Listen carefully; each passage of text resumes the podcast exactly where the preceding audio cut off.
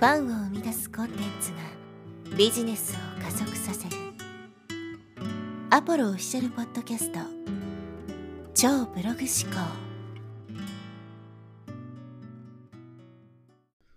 はい、えー、こんにちは、ポロです。今日はですね、返金保証をつけるなというテーマでお話していきます。コピーライティングとか、まあ、DRM とか、まあ、そういったものを学んでいるとですね、まあ、自分の商品には保証をつけましょうと。特にこう返金保証ですね。全額返金しますみたいな。まあ、そういう保証は強力ですよというふうに言われていて、まあ、確かにですね、この全額返金という、まあ、そういう保証をつけるとですね、制約率とかね、購入率っていうのはもう劇的に上がるわけですけど、じゃあそれが本当にね、自分と相手にとって一番最善の選択肢なのかってことをぜひね、考えてみてほしいんですけど、これコンテンツですね。自分のコンテンツっていうものを売ってみるとわかるんですけど、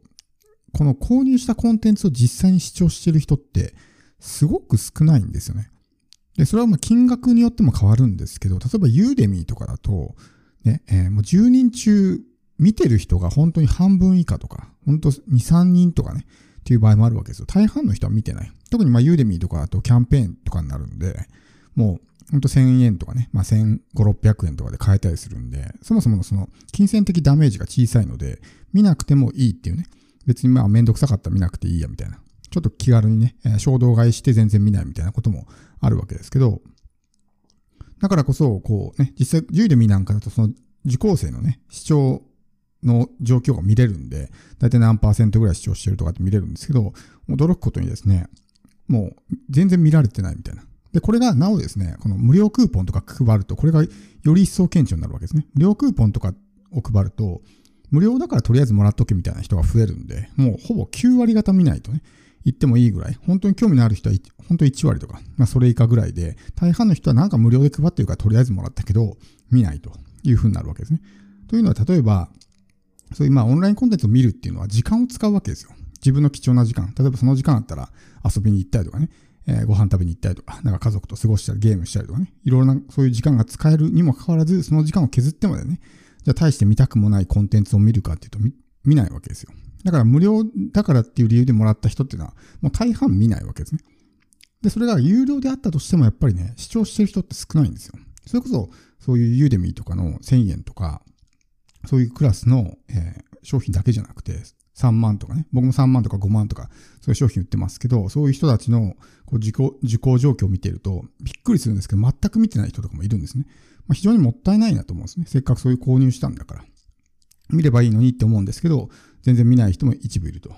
で、これは、なんで今回ね、こういう返金保証をつけるなっていう話をしたかっていうと、このコンテンツの視聴率とか、そういったところにも関わってくるからなんですね。僕たちがやるべきことっていうのは、相手のまあ、結果を出させることですね。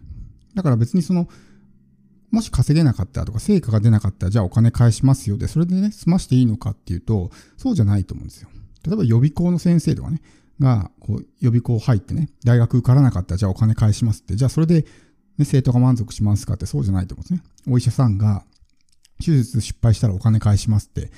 で、それでいいですかって言うとそういうわけじゃないと思うんですよ。で、そういうコンテンツとか、まあ、いわゆる我々がやっているようなね、学び系、教育系のコンテンツっていうのは、やっぱり何かしらのそういう成果をね、得るために、まあ、買ったりするものなんで、それで仮にね、うまくいかなかったら、じゃあお金返しますで本当にいいのかってことですね。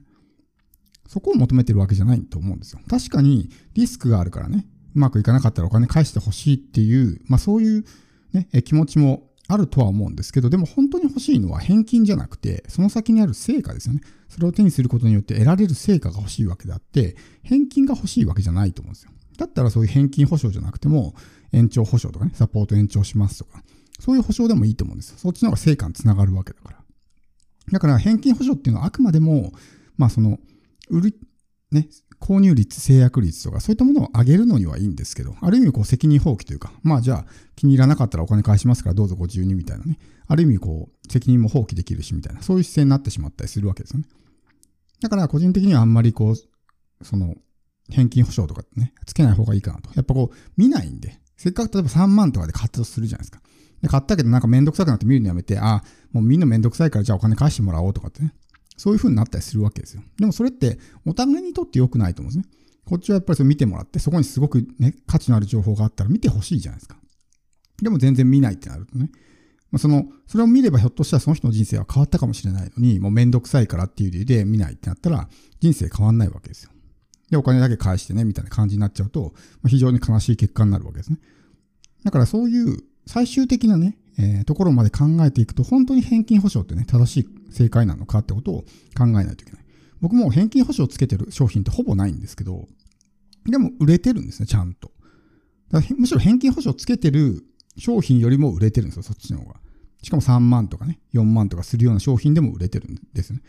だから別に返金保証つけなくても買う人は買うんですよ。で、返金保証つけないと変な人が来にくいんですね。ちゃんと覚悟のある人だけが買うから。だから軽い気持ちの人が来ない。軽い気持ちの人って、まあ、真剣にやらないから成果も出ないですし、っていうところがあるんで、特にコンサルとかね、そういう超高額商品とかっていうものになると、もう返金は絶対つけない方がいいんですけど、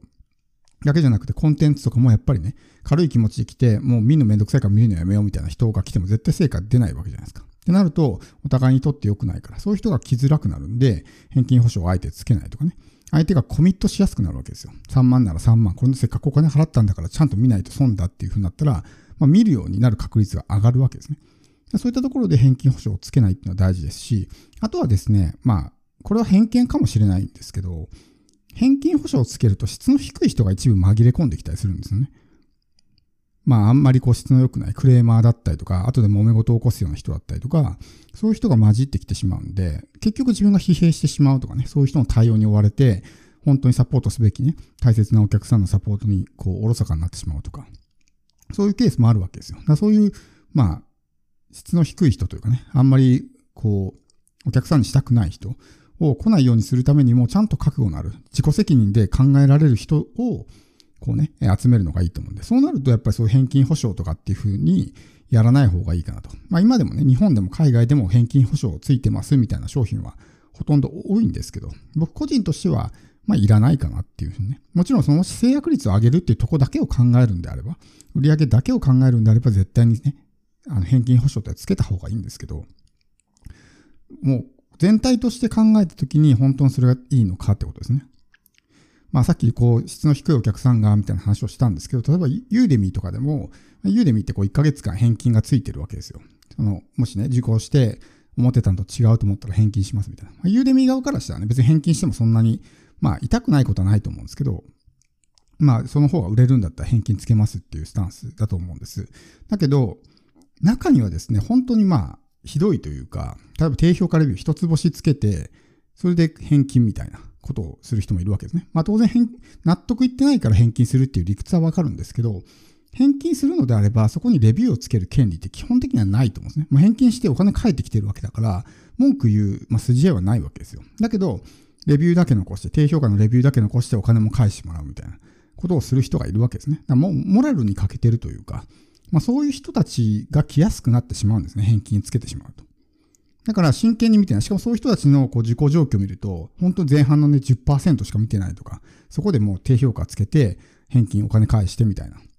見てないじゃん、全部みたいなね。全部見てまた判断されるなら納得できる部分もあるんですけど、全部見てないのに、本当に序盤の序盤のね、しかも序盤ってこう基礎的な内容とかが多いじゃないですか。そこだけ見て、はい、もうダメみたいな感じで決めてしまう人っていうのは、まあ非常に残念だなと思うんですね。だそういった意味も含めて、まあ僕はあんまり返金保証ってね、つけない方がいいかなと思うんですね。やっぱそれぐらいの覚悟がある人、リスクをある程度背負える人の方がやっぱ成果は出やすいですし、まあうまくいかなかったらお金返してもらえばいいやみたいなね。まあそういうのって、ある意味まあ無責任にも感じられるしね。その売る側からしてもね。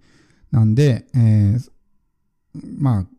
返金保証よりも延長保証とかね、サポート保証みたいな感じでやっていった方がいいんじゃないかなと思います。まあ僕たちはね、その何を相手に提供してるかっていうと、何かしらの成果なわけですよ。稼がせるとか痩せさせるとかね、英語を喋れるようにするとか、そういう成果を提供するわけなんで、予備校とかお医者さんとかと同じなんですね。ださっきも言ったみたいに予備校の先生がね、大学受かんなかったらお金返しますとか、ね、お医者さんが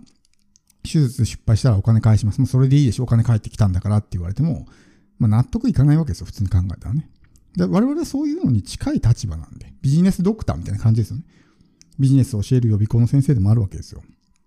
ってなると、本当にそれでね、相手は満足するのかってことですね。